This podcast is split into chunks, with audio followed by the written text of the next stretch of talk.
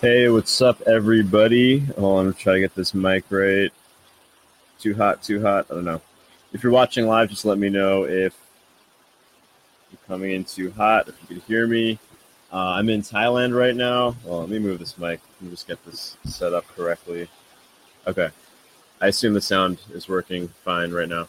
Um, so I'm in Thailand right now. Uh, you are probably hearing the sound of a monsoon storm thing, um, but I, I've basically uh, put off doing this for like three weeks in a row. And I'm like, I can't let a storm be the reason why I don't do this. Um, so a couple quick things. If you do, if you have been tuning into these live, I apologize that I haven't been on for three weeks. I had an excuse where I was traveling a lot. I was on the West Coast the United States, where the original time of this was a lot earlier than I'm used to. Um, but honestly, I think one of the reasons why I haven't done this, I haven't done a, an episode of these in a while, is that I was kind of confronted by the topic and I didn't realize it. So I've mentioned in other videos that I was in a sex cult for a few years, um, and yeah, I just it's it's like a sensitive thing to talk about, even though I've talked about it a lot. So I've been putting this video off, but I finally want to speak about it today.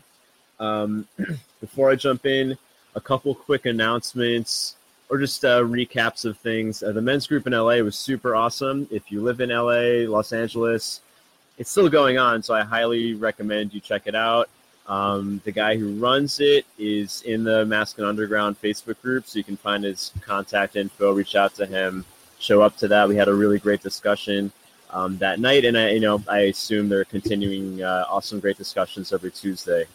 Um, yeah, and then oh yeah, my other thing from a few weeks ago, I put out an open invitation to anybody who wants to hang out with me in Thailand. I'm here from now, November fourth, November third, till February. This is not a pitch for a course or anything. It's not like a program, but basically, I'm hanging out in Thailand for a while. I know a lot of people who follow me or you're connected with me are interested in living like some sort of nomadic lifestyle, having an adventurous life, becoming a coach, maybe stuff like that.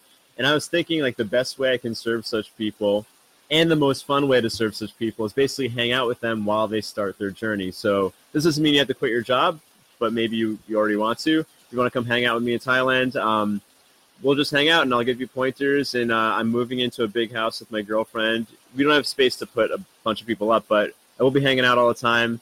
I'm setting up an archery range and a gymnastics setup, and um, there will be many philosophical discussions by the bonfire, which anyone is in, welcome to join. Anyone who's like into the stuff that I'm into, which I assume if you're watching this, you are, or listening to this. Um, all right, so jumping into the sex cult thing. Um, if you've been following my stuff, you may have heard me mention that I was in a sex cult. I actually meant to make this video years ago, or make this. This will also be a podcast years ago when I was in a BuzzFeed video um, about ex cult members, and I really wanted to do that then because they had cut me in with these two women who were born into cults and had really, really horrible experiences, like they were molested and all this stuff, and then they would cut to me where I'm talking about like stroking women's clitorises, and just I thought I I thought it was edited really weirdly to make me look like this. I don't know. So I decided I wanted to tell the whole story, but honestly, back then I got confronted by it too, and I just didn't do it this uh, this last week in when I was in Los Angeles, very randomly, Adam Padilla, who has a big YouTube channel, excuse me, reached out to me about um, uh, being a guest on his show because he's also doing a video on ex cult members, and his was a lot. It was a lot more. I mean, I haven't seen it yet, but it, it was seemed to be a lot more lighthearted and fun. And I think he's portraying me in the light that I meant to be portrayed, which is I was in a sex cult for two years. I saw some weird stuff. Weird things happened um, there were some negative negatives, obviously, with brainwashing, but I had an overall positive experience. It's largely shaped who I am, and largely shaped a lot of my work. And you know, I don't have any issue um, giving credit where it's due. So I want to tell the entire story here, and it'd be fun to do this live. So I know uh, usually there's like a few minute delay on the comments, but uh, if you're watching this live and you have a question, feel free to interrupt me, and I'm happy to go on tangents. I don't have this really planned out. I'm kind of going to riff because obviously I know my life story. Um, so this might be a long video. I might break it up into a couple parts, but let's see what happens. So I think to start, to make this all make sense, I do need to tell a little bit about my background. Um, I grew up with a lot of social anxiety, and the reason why because um, I'm writing a book about this, and uh, some of my earlier writing teachers have said to me it's not clear why I would put myself through this situation. Um, so I've I realized I need to kind of explain who I am and where I come from. I grew up with a ton of social anxiety, uh, super like shy. I felt like I was living in a prison most of my youth, and uh, uh, so that that's what got me into self development. I started listening to Eckhart Tolle, and I got me into what would eventually become the pickup community, and got me into weightlifting, and uh, sparked my interest in MMA and martial arts, and, and pretty much any any um, opportunity to put in effort and energy and time, and sometimes money, and you can get a, a net positive result. So I would lift weights, I get muscular. Okay, great. I had a better body. Awesome. Uh, I could learn pickup skills and okay great i can talk to girls now and they can maybe like me better uh, i could get more respect from people and like that was kind of like my my mind from adolescence where i was really depressed through college into my early 20s but something and then i was uh, a huge fan of tim ferriss I, the four hour work week was my bible every every half hour of my day from when i woke up to when i went to bed was optimized for productive efficiency and basically what had happened over this time is I had experienced a lot of benefits from being like this self improvement obsessed person, but um, I kind of disregarded the importance of feeling. I had this like uh, no pain, no gain attitude. I, I, always forced myself to do more, more at the gym, more like I'd force myself to approach women even when I really didn't feel like it. I I forced everything, and what had happened over time is I had disconnected from my feelings. And I'm gonna I'm just going through this quickly to explain what drew me to the sex cult in the first place. I um, I recognized I I started to feel dead inside already. Um, I was dating someone who was a drug addict, and I was doing a lot of drugs. But honestly, like my my main issue was I was just feared up, and I was disconnected from my own feelings. And uh, if if you follow my arousal control stuff, um, you, you've heard the longer version of the story, which is I developed erectile dysfunction at the age of 23 as a symptom of the fact that I was so disconnected from my feelings and I was so uh, cut off from sensation. I was so in my head. I was looking at everything um, as like debits and credits or like every every decision I made would come down to like expected value calculations and stuff like that. Anyway, I realized something was wrong, especially when my dick didn't work. And I had, um, being a self help junkie, I'd watched a ton of TED Talks. And there was this one TED Talk that I'd seen maybe 50 times about female orgasm. It was titled um, Orgasm The Cure to the Hunger of the Western Woman. It was by this woman named Nicole Daedone. It was on TEDx Women in San Francisco. I thought it was amazing. Like something something was touched in me. I was like, man, this is such an interesting idea that sexuality, this thing that I felt I didn't have enough of, right? Being a shy person, uh, especially, you know, growing up, you don't meet a lot of women when you're when you're afraid to talk to people. Um, and so obviously sex doesn't happen a lot or didn't happen as much as I wanted it to. I was definitely in scarcity in that area of my life and many areas. That was so interesting that it was like combining like sexuality and spirituality, which is so interesting to me. Flash forward a little bit. Um, I just got laid off from my last corporate job. I decided I wanted to do the four-hour work week and start my own lifestyle business. I didn't know what to do. I tried a, I tried a million things, which I'm not going to get into.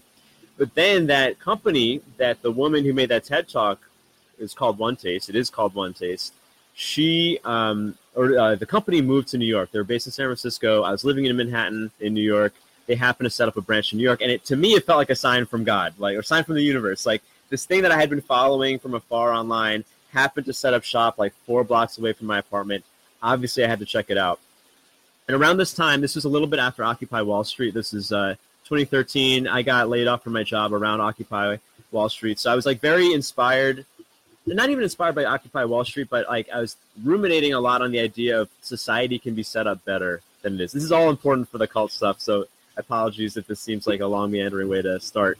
Um, so I was like theorizing of like a society that was based on like more real values, not like the not the consumer society that we live in that I view as a prisoner's dilemma, like where uh, you kind of are incentivized to screw screw each other over um, for your own uh, security where people have to hoard money and hoard wealth and live in tiny boxes on this island in Manhattan, paying way too much, working many hours doing stuff you hate to pay for stuff you don't need. Like that kind of thing was in my head.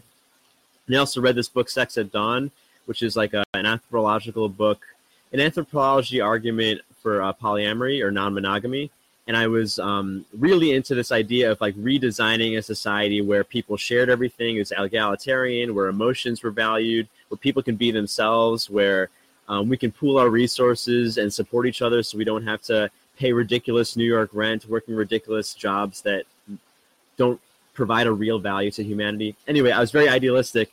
One Taste happened to show up in New York, and they basically lived by those values. They believed in play over work. It was a very female centric um, society, which not that I was trying to live in a world that was necessarily, you know, better for women. Not that I was anti-feminist. You know, I'm, I'm all for women's rights, but the fact that it was female centric was really interesting to me because I had viewed, and I still view, that a lot of the negatives of like our consumer society do come from a hyper masculine society. And obviously, I'm not anti masculine, obviously, but a lot of the things that are bad in the world on a macro level are kind of testosterone fueled traits, like the fact that we hoard wealth and that we're constantly in competition and that we have to, it's, it's normal to work 50 hours or more a week. Um, like this idea of production, production, production is a very male centric uh, paradigm. Like if the world was run by women, we probably wouldn't have the work weeks we have. We probably wouldn't have. I mean, we probably wouldn't have advanced in technology the way we have, but we also would maybe be closer to nature. So this is where my head was at.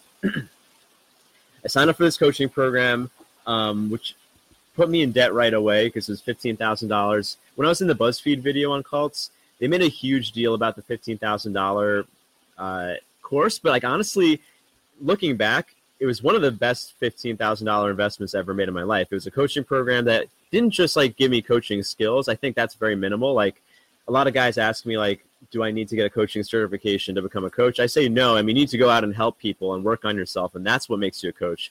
But that's that's kind of what the coaching program did for me. It gave me entry into this like secret cult world where I got to really work on myself in an intensive way and learn some like learn some skills about reading people and empathy and reading women in intimate situations, but also just reading like you know helping men uh, speaking. It did a lot for me in getting in touch with my intuition, and that was what made uh, me good at being a coach later on. So anyway, uh, along with joining the coaching program, um, they had a, so one taste had these residences. They don't anymore, and then like they're they're kind of barely a company anymore, and I'll get into that later, probably today. Um, but they used to have these residences where a bunch of people would live in a place like in San Francisco. They had a place on Folsom Street um, where they had 60 bedrooms.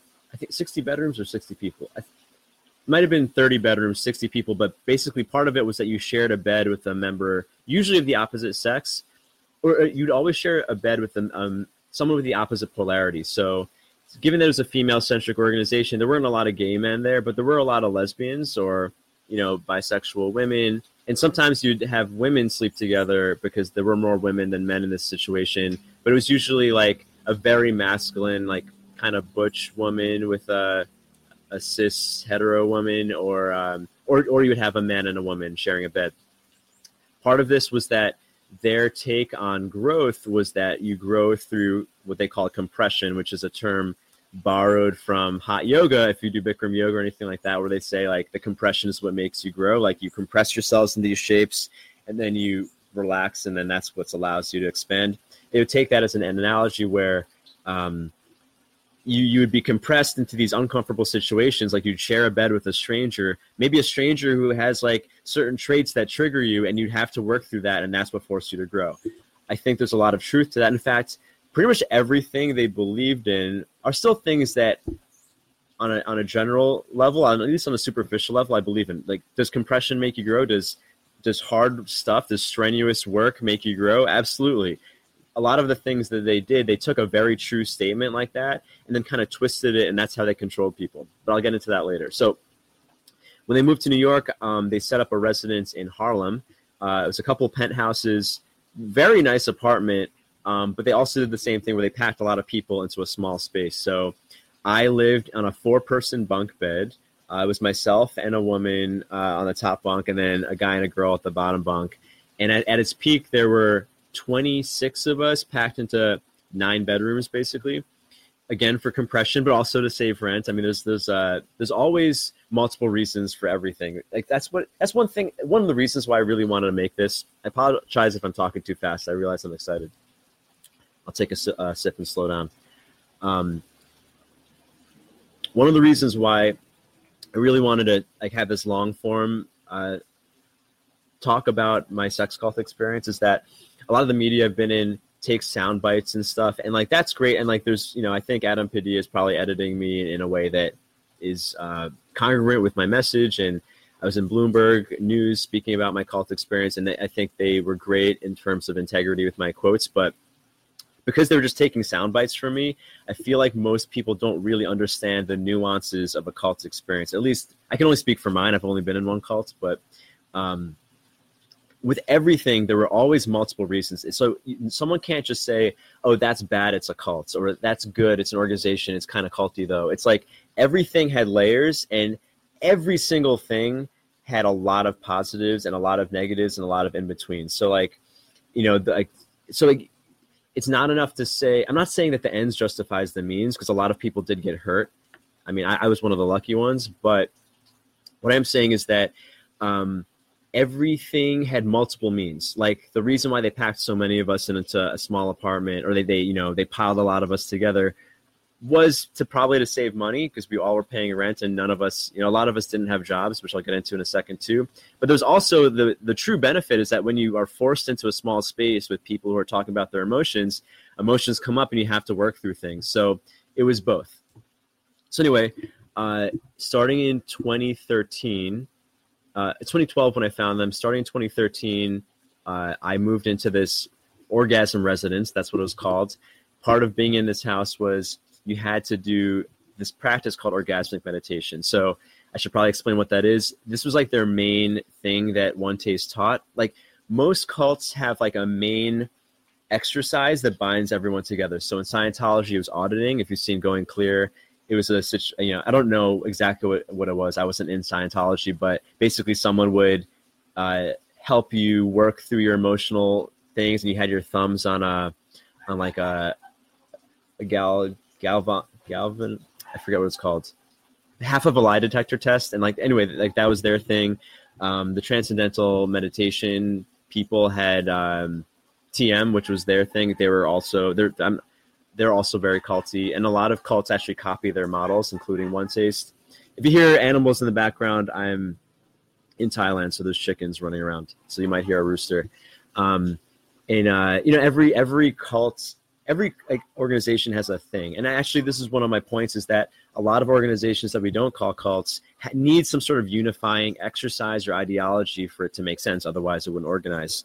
But maybe I'll leave that till the end because I do think countries, organizations, teams, political parties, they all operate exactly like cults do. They're just a collective agreement that we all put together. Because that's one thing, like a lot of people will say, like, oh, when did you join One Taste? Or is that person in or out One Taste? And it's like, it's never a, that clear of a thing where it's like, it's not like you get a passport and like, oh, now I'm in the, now I'm in the cult, now I'm out of the cult. No, the cult exists in your mind. It's a collective agreement. You're in it if you believe in the collective reality that the cult is is portraying. You're not in it if you don't believe in it. It's that it's it's it's like that. It's not like you know being in a certain location in the world or you know there's no membership card for cults typically.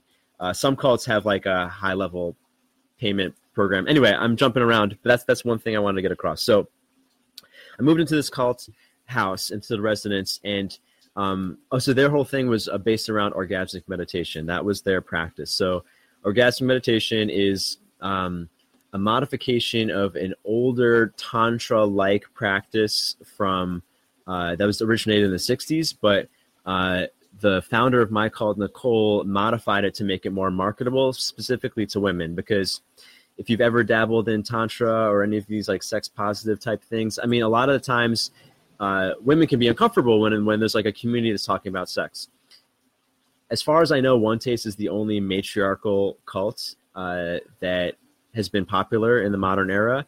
And one of the things they did really well, specifically because they had a female guru, female founder, was that they made it really female friendly. So he had all these women who were really comfortable being sexual and expressing their sexuality, which was a, from a purely like Machiavellian marketing perspective, brilliant because once you have a bunch of attractive women being open to their sexuality, all the men obviously come and everyone else comes and uh, certainly no pun intended. I hate when people make cum puns. Anyway, didn't mean to do that. Um, so anyway, this practice was a 15 minute practice, uh, and it's 15 minutes for a reason, and there's a structure to it to allow specifically the woman to feel safe. And I actually, I you know, people I think this is another thing that get confuses people when I speak about the cult. I actually believe in the practice and I believe in a lot of what they taught. I still teach a lot of what they taught. I just changed, I take away the brainwashing language. I mean, this practice is kind of like a, a light tantra practice where, sorry, I'm getting bitten by mosquitoes. um, a woman lies down, um, keeps everything on her except for uh, her bottoms, and a man strokes her clitoris in a prescribed fashion. It's always the same way. It's it's the same way so that she never feels surprised. She always feels safe and the purpose of it is not to get her off it's for that both her and the and the person stroking her it could be a man or a woman stroking her they both can tune into the sensations between them and that's what develops intuition so a bit of an aside because it's very relevant to my current work i mean this is the only skill i believe when it comes to sexual connection when it comes to intimate communication like if you can have so much attention and this might sound familiar if you've taken any of my courses if you pay attention to somebody even if you're not touching them, they will give you sense they will give you feedback that your subconscious mind can process a lot faster than your conscious mind. So if you're looking at someone and thinking, or if you're on a date with a woman and you're like, oh, if she touches your hair three times, she's into me, or any of those stupid tells you see in those like top 10 magazines, that's not going to help you because you're going to be in your head even if it's accurate. The thing that allows you to have, you know, perfect intuition and like know how to escalate intimately or read someone or communicate with someone so they feel comfortable is that you need to turn off that part of your mind where that's constantly judging. Pay attention though, pay attention, and then allow your feelings to read their feelings. And you know, our subconscious mind can make near nearly perfectly accurate reads on people. I mean, if you've read the book Blink by Malcolm Gladwell or uh, Thinking Fast and Slow by David David Daniel Daniel Kahneman, um, they, they go into that. Like our, our subconscious mind can process a lot of information. This is specifically true with uh, social communication. It's also very true with sexual touch. So the whole thing with like when a when a a man has spent a lot of time really paying attention to the sensation between himself and the sexual organs of a woman who's also paying attention. Like it really is a meditation. People think it's crazy. It, maybe it is crazy. It's, it is strange. This is why a cult had to do it. But it, I, I believe it's very legitimate. And it, like anytime someone asks me for sexual advice or performance advice, I will turn them to the, these concepts, if not the actual activity. So anyway, this is how it's part of my, it's a primary part of my education every morning at 7 a.m. living in the orgasm residence, it was mandatory that we do this practice twice every morning. So the night before, people in the house would like be like, "Hey, will you be my first partner? Will you be my second partner? Will you be my one or two? And then 7 a.m. to 7:30, um, I would wake up and I would stroke two different women's genitals in this prescribed meditative fashion. The purpose not to be romantic or even sexual. I know it sounds weird, but it wasn't even meant to be sexual. It was meant to be a meditation on sensation. This activity is what bounded uh, bound the community because everyone in the house did it together, and there's a greater um, Om community throughout New York City, which had a few hundred people into it in it, where twice a week in the evenings we'd all meet up and kind of like a yoga class, there'd be a facilitator and they would guide everyone through this orgasmic meditation practice. I guess I should comment why I have black nails. Um, it was just Halloween and my girlfriend painted my nails. That's it, in case you're wondering. Um, if you did catch my uh, Instagram video where I had black nails, ironically, I was also on this island in Thailand back then but that was you know totally random. Um, so I moved into this house and I immediately started to notice things were weird. Even though I wanted to have this adventure, I wanted to have this. Uh, I wanted to do something crazy. I just was having an existential crisis. I wanted to join the Hell's Angels or sell drugs or some. I needed like some sort of adventure. I wanted to break out of the Matrix, and this definitely was a break from the Matrix because there are all these people speaking. They would use this um, different terminology which I hadn't heard before. Like even the word orgasm would get twisted. Um, and, and I'll get into that in a second. Uh, but basically, I was like, what the hell? Like, everyone's talking about energy here. Everyone's talking about like this, like very, because like the way that one taste per- portrayed itself, it seemed like a very legitimate, and I mean, it seemed like a very uh, normal sexual wellness company that taught workshops. But once I moved into the house, they started talking about all this like magical witchy stuff. They would actually use the word. All the women would refer to themselves as witches. Um, they would like talk about magic and like everyone would take their tarot cards really seriously and everyone was talking about energy it's like whoa i could feel your energy and this and that and we would do these like secret classes where excuse me um I don't think he'd, he'd mind me saying this. I, if you if you listen to my podcast, you may have heard the episode with Ken Blackman. Ken Blackman was the head instructor uh, of them at the time, and he would teach these uh, things called stroker clinics, where he'd basically teach us like the real ins and outs of, of this orgasmic meditation uh, practice, and it, they would speak about it in a way they wouldn't speak about it publicly. They would talk about how um, this is how you get your energy to fill the room, or this is how you get your energy to fill this person. And, and like this one time, I was angry at this guy. I, I, was we had this like I was basically jealous of this dude, and um, Ken was like, "Oh well, you're blocking him from your energy." Like they would speak about it in this like level of precision, and it was like very strange for me because obviously I'd heard hippies talk about energy and stuff, but here were these people who seemed very rational, speaking about energy in like this very precise way of like how energy was moving in a room and how energy and it's like it totally was like what the hell are these people talking about like it was a totally different reality and it bugged me out for a while but eventually i was like uh and i was a, oh, here's the part where it was scary was that i was afraid this is the, the moment where i was afraid i was being brainwashed because my perceptions of reality were starting to change because i was in this house where everyone was perceiving magic and stuff and then there was the real world I was from where you don't like no one talks about magic and energy and stuff. So I was like in this middle place of like in this house with people talking about magic. I don't want to be disconnected, but I was like, you know what? I'm in this weird reality. If I don't go into it, I'm never gonna experience whatever benefits lie for me there. And if I go the other way, I'll just live the same mundane, frustrating life I've always had. It's like, you know what? I'm gonna go in for a year. I said I'm, I'm gonna put myself in this weird reality and like buy into everything for a year and then see what happens. So I did that, and as I surrendered, you know, I mean, not, I'm not going to put quotes on it. As I surrendered to this reality and I actually accepted this call to adventure, a lot of things changed in my life. One, I started to tune into stuff that I hadn't tuned into before, and part of my work in there and since then has been like trying to demystify these mystical concepts. Like when you talk about energy and magic, it's obviously it sounds super vague, and uh, you know it, it, leaves it leaves a, a, wide margin for magical thinking and error and confirmation bias. What I started to do when I was in the cult was like try to come up with the actual rational explanation for why I can feel how a woman wants to be touched without asking her. Like those things, I think that's a separate subject. I mean, I've spoken about this with Omar Pani on the podcast. There is basically was what I was saying before. Like we can read each other with near perfect accuracy if we could turn off our judging mind and just pay attention to someone's feelings. Anyway, uh, so anyway, I, I, go. I went into the cult and I decided. To, not only was I in the cult now, I was actually buying into the reality because I wanted to see what was there, and um, a lot of things cha- changed for me. My intuition like suddenly spiked. Like I was the kind of guy who. I've like, at, at parties I would have to force myself to smile because I just never felt it's not that I didn't have emotions, it's I never showed my emotions. I was very cut off, which is why I had erectile dysfunction. I'll get back to that in a second. Um, but I was very cut off from emotions, and I I would always negate any emotional impulses that I had. Probably hear that chicken. He agrees with me. Um, so, but that's basically what intuition is: is recognizing the feelings you have, the sensations, and being able to draw the information from it. So, like, you get this random feeling of like, oh, I need to, I need to go here, or I need, or like, I'll say in sex is like the obvious, like, it's the most uh, observable. Like, you have this intuition, like, I need to close the distance between us right now, or I need. To, she wants me to kiss her right now, and you just listen to that, and when you've worked on this for a while, you can realize that your intuitions are very accurate. But it takes training, which is why. Oh, excuse me. Sorry, I keep getting excited. Um, uh, which is why the orgasm meditation worked. But anyway, as I d- bought into this cult reality, I started to notice that my intuition became very precise because for the first time in my life, I wasn't discounting my random feelings as useless or stupid or whatever.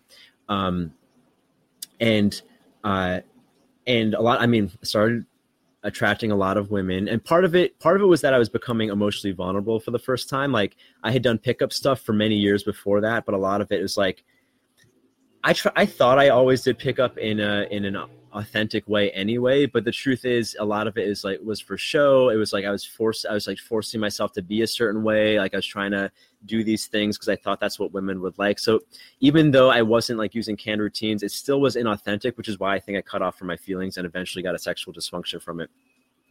In one taste, all of this went away so that I was actually connecting. I was also vulnerable. And the truth is, this was a community where women were also very forward. This is a quick aside, which is, was interesting from a sociological perspective.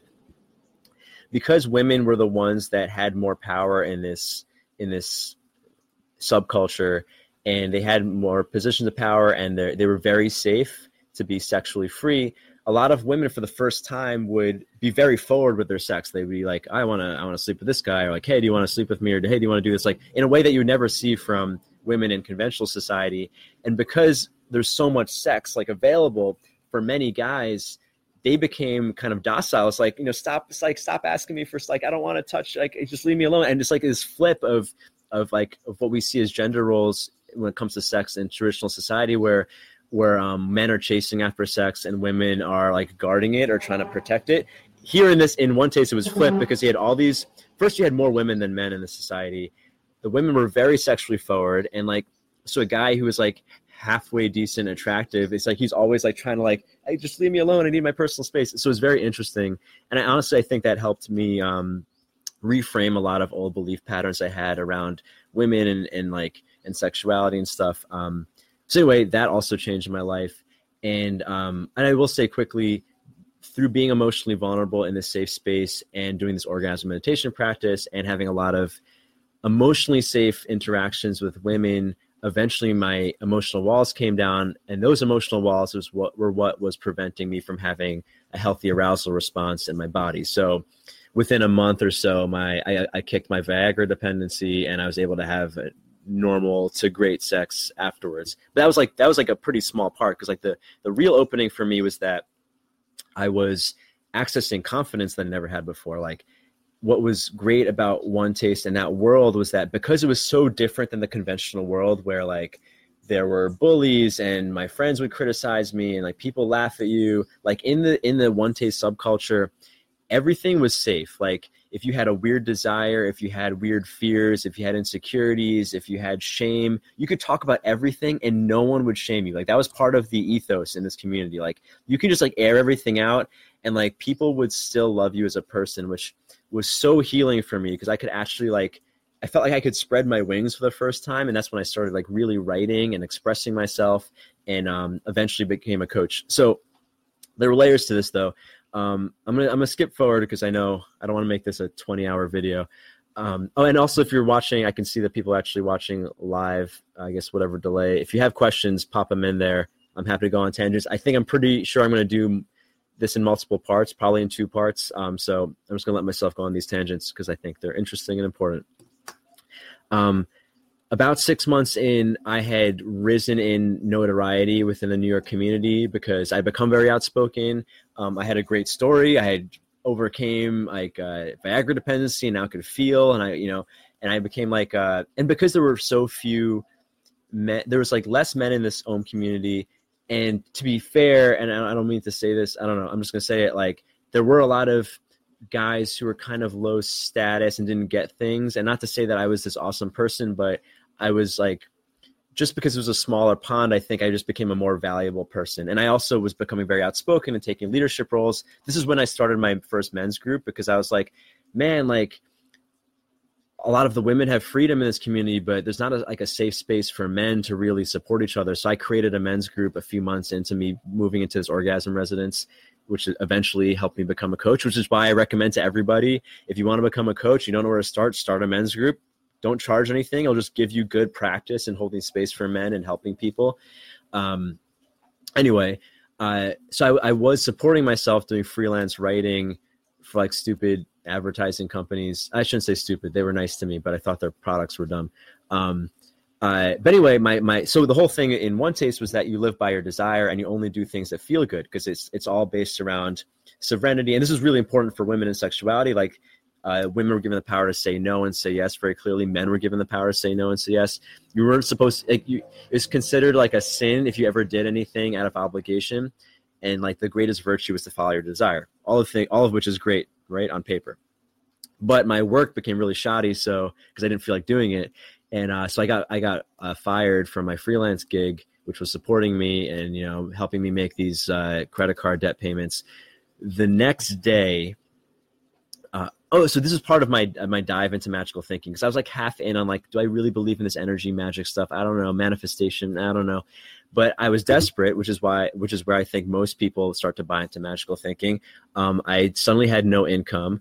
I didn't know what to do with myself. I was in this cult, so I was like kind of disconnected.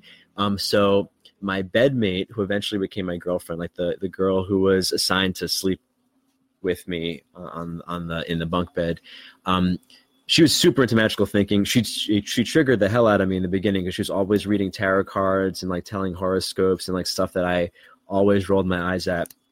She was like, "I'll help you. We'll do it an abundance ritual." Um, so we did like this like kind of sexual ritual like with fo- a focus on abundance and focus on like being taken care of financially and the next morning my cult mentor offered me a job at, at to work for one taste which was like my dream job so a lot of this is you know confirmation bias too. I'm sure that she heard i got laid off and she offered me the job through that but this is i'm just like trying to show how i started to buy into magical thinking because just like looking at it practically even i know it seems weird to put practical and magic in the same th- uh, sentence in the way i'm speaking about it but like every time i bought into magical thinking good things happened and every time i was skeptical and trying to be realistic nothing happened or bad things happened which is why i started to buy into this more the next phase of my life was working for the company this was the maybe six months into the cult and things were like amazing because uh, i was basically hanging out with my best friends. These people had become my best friends. Uh, you know, I went in with a in the coaching program. There's a lot of like twenty somethings. Basically, in the OM community, there's a mix of like young twenty somethings who are attractive and articulate and like righteous and idealistic, like myself at the time. And then there were like older people with money, and that was kind of like the two, or like you know, tech people with money. Like there's those two kinds of people in the OM community. So myself and these other bohemians who I was really close with, bohemian type people, are you know artsy hipster folk. Um, uh, we got hired to the be part of like the new like the next tier of One Taste New York. So One Taste had all these tiers. Like since it was a matriarchal power structure, unlike Scientology or like any masculine organization, there weren't rigid titles or roles. Everything in power is determined by approval. So I always compare this to like the pecking order amongst middle school girls. Like it's not based on who's the strongest or the toughest, so there's no like, you know, but it's based on who can control the social approval. So in that way, there were tiers. I mean, obviously the founder was at the top. There was like an executive team, which were the C-level execs of the company, but they're also kind of like the disciples because there was like this the business storefront and there's also the cult. Like they're kind of they kind of married each other, but they're kind of separate or they're kind of independent and then there's like the the top level like city leaders and then there was like the next tier of like younger people who were gonna uh, take over for the older people and a lot of it was based like a family this is an important aside um, a lot of what makes cults work psychologically is that they mirror what we instinctually want from our family life nuclear families, at least a lot of the anthropological evidence shows, are very unnatural. We were meant to live in tribes where you don't just have your mother and father, but you have tons of uncles and cousins and people who maybe aren't even like that close to your blood, but you're living in a tribe of 150 people or so. And like everyone knows each other. You have this emotional support.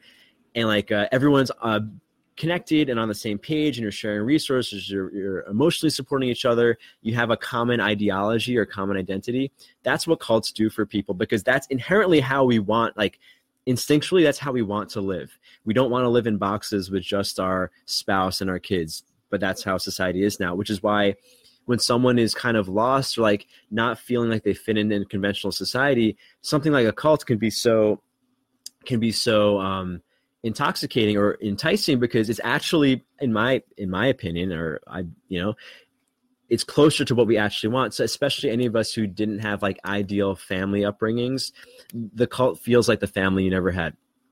This is all to say that in this in this hierarchy of power i had a, a person who like we would, would jokingly call like she would jokingly say like i'm the mom to these individuals but she actually really honestly felt like a mother figure. And you know this is like my actual mother is great i love you um, but this mother was like kind of mother that you know in, in terms of my own hero's journey was like the was the exactly the type of mentor I wanted, but she also filled this weird role of like Oedipal mother's mother. I don't know how much I'm going to get into this right now, but like that's how the power structures went. Like it felt like a family, and it felt and it was based on approval, not on you know no one was ever forced to do anything, but it's like you wanted to do well for who you perceive to be your parental figures.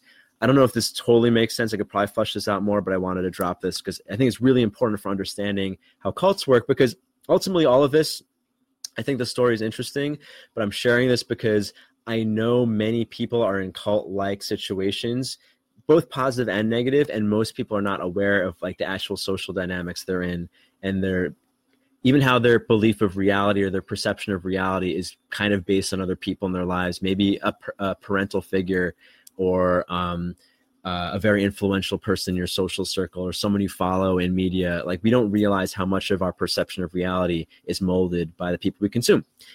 Anyway um, so I, I ended up working for them and here's where the things got dark because we're now involved with money. Like i went from being someone who was sold to like someone sold me the coaching program my cult mom to someone who now had the authority to sell people on other things and i remember there was kind of like a and i, I started coaching at this time I started coaching people for free, and then I started coaching someone for like twenty bucks an hour or something.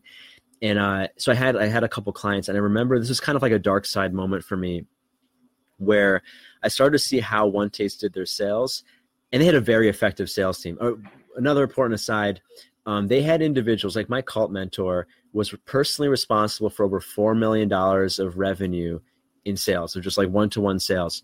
She took zero commission and worked on less than minimum wage because she was dedicated. this is another thing. I mean, I spoke about this on Adam Padilla's show. I don't know if he's going to keep this in the edit, but almost everyone in the cults always thought they were doing the best by people, including myself. Like, because there were a lot of benefits, and like, and even even when I would convince someone to spend a lot of money with us, or or or quit their jobs and quit their life and move into the house, I always felt like I was doing the best by them because I had a I had a genuinely positive experience, and because of this, because everyone was so dedicated, we had like the most I don't know if cut, yeah, we had the most cutthroat sales team because we all believed in the product. We really believed that this was like the, the pathway to enlightenment. And in some ways, I mean, it did direct me in that direction.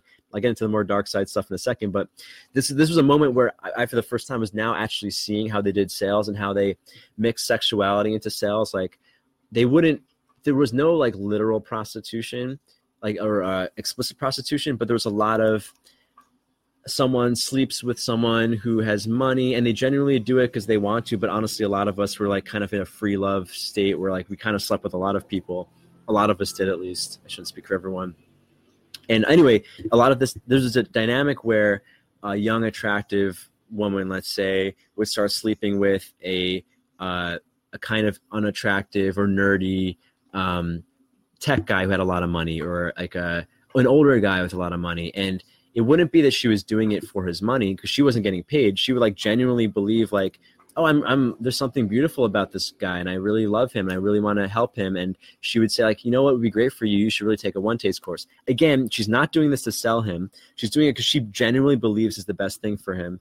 And he, on the other hand, is, um, having great sex with a hot woman for the first time in his life, feeling confident in the first time in his life. He's like, well, this is this is what what this path is. Of course, I'll spend fifteen grand, twenty grand, forty grand on the next course, um, because it's what you know.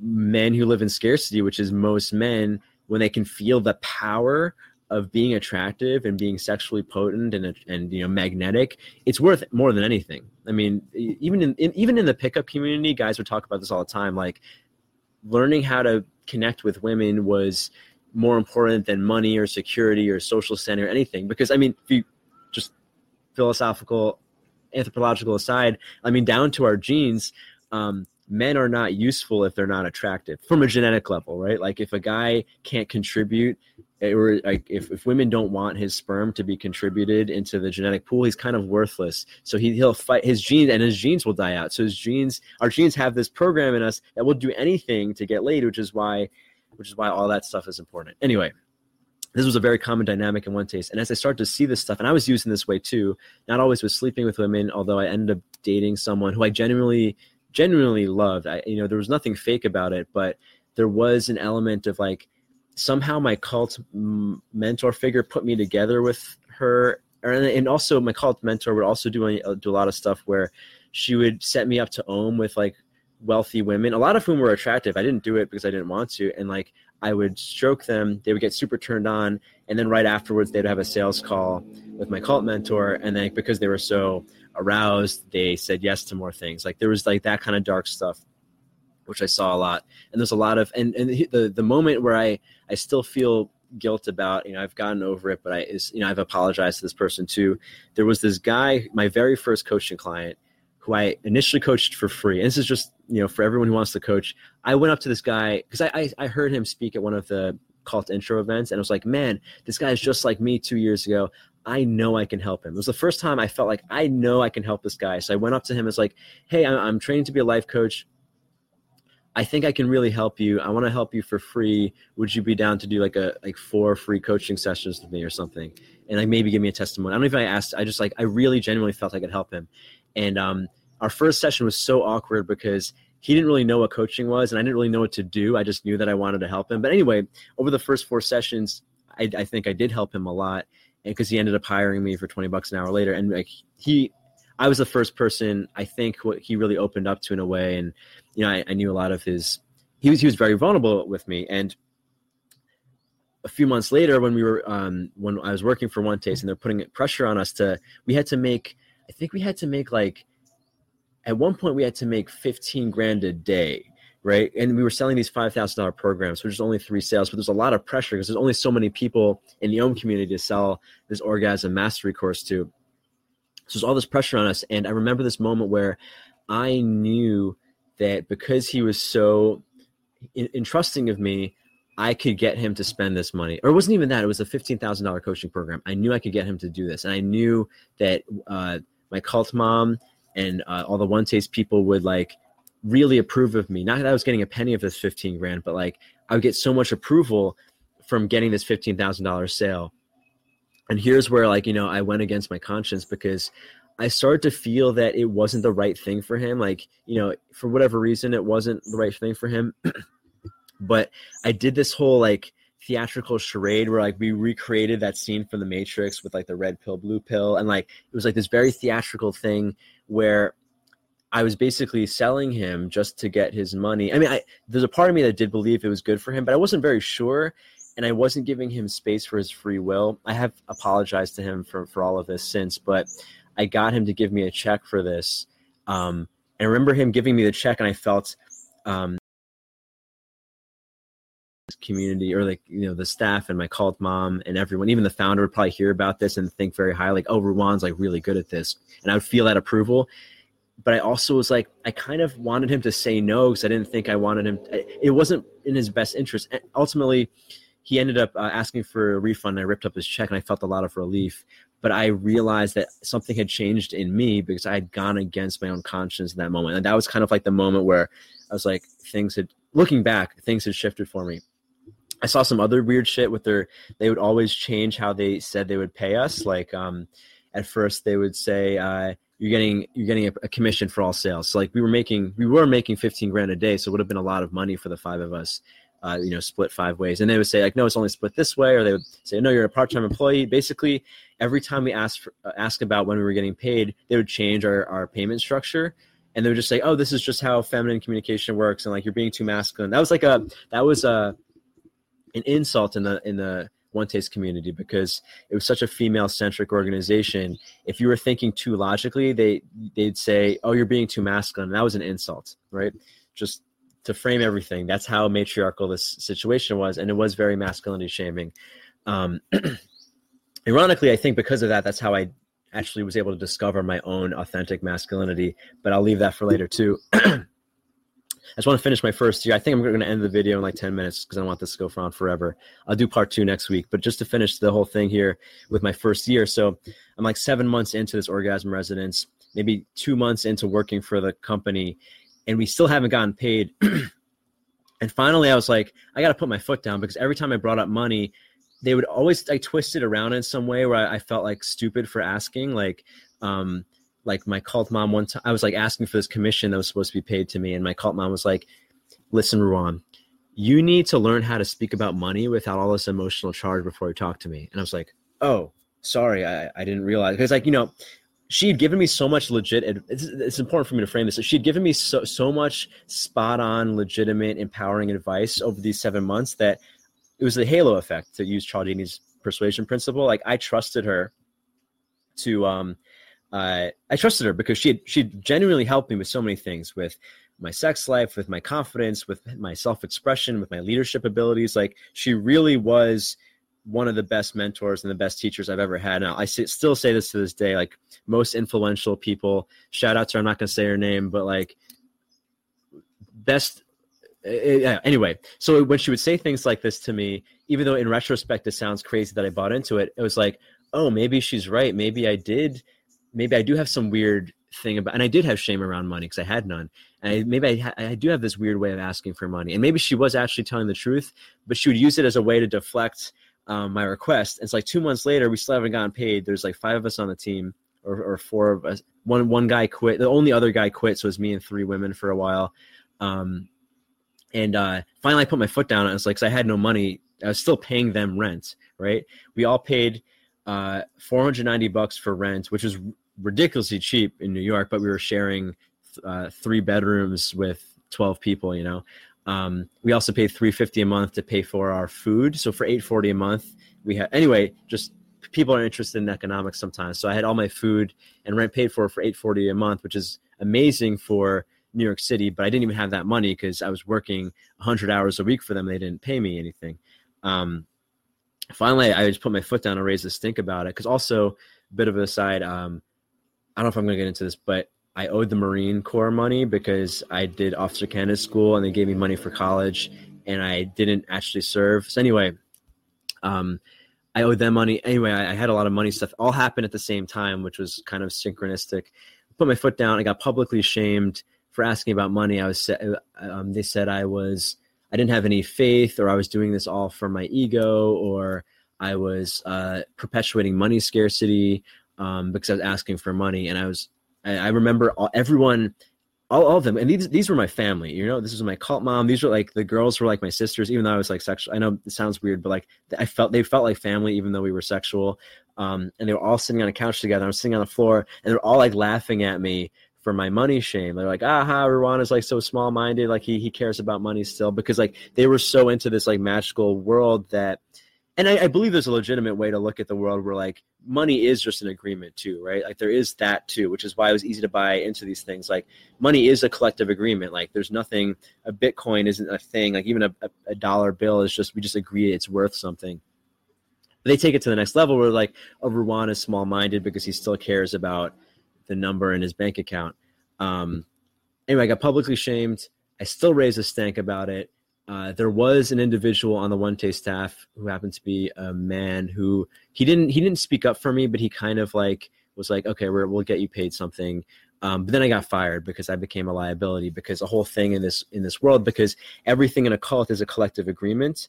Um, uh, if if uh, if someone has a, an opposing viewpoint and they have influence, they have to be pushed out. Otherwise, that'll infect the other people. It's just like uh, it's just like with anything. I could get into this maybe in part two. I'll, I'll really dig into the collective reality, uh, collective consciousness creation.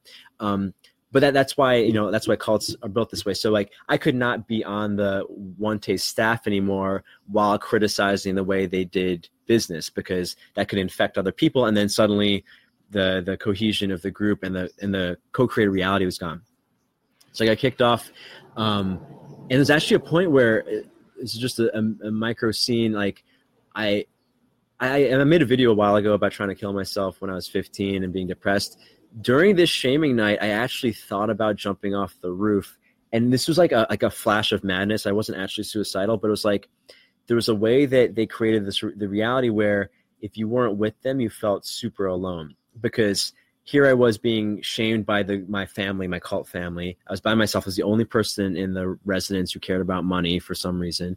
But I also couldn't talk to my other friends and my real family because they wouldn't understand the whole situation because I'd have to have them listen to this entire podcast to understand who I was or what I was doing or why I was there. So I was the only person in the whole world who could I could empathize who could empathize with me.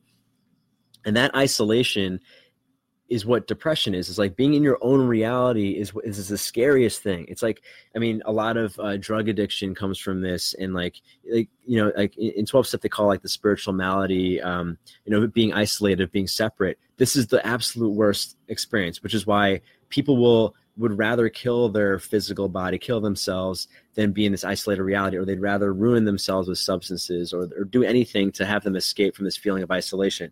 It's the fucking worst. Cults, on the other hand, uh, feel so good because they give you that, they prevent you from isolation. They feel, they allow you to feel connected to the group. 12 step program also does this, which is why they are one of the more effective treatments. Anyway, we'll get into that. I have criticisms with 12 step as well. Um, just to finish my first year after my, so I got shamed, but I was still in the one taste community and 12 months had gone by. At the end of this 12 months, I had, I had originally made, made this a one year experiment, but I was so, I was so changed. My reality, my perception of the, of the world was so changed after 12 months of being in this, in this alternate universe that, um, I no longer gave a shit about my experiment. I was like, this is just how I live now. And I happened to be, I happened to have like, I don't know, maybe 20 grand in credit card debt at this point. But I was like, whatever, money isn't real. Um, but I didn't, I knew I didn't, I knew that being a part of the one taste business was, um, was too compromising to my morals, to my conscience. So I decided that I was, uh, my New Year's resolution on January or, you know, New Year's into 2014 was I was going to start my own orgasm residence and it was going to be based on all the virtues without any of the negatives. And uh, I just I, I, rounded up a group of people who felt the same way in the Om community.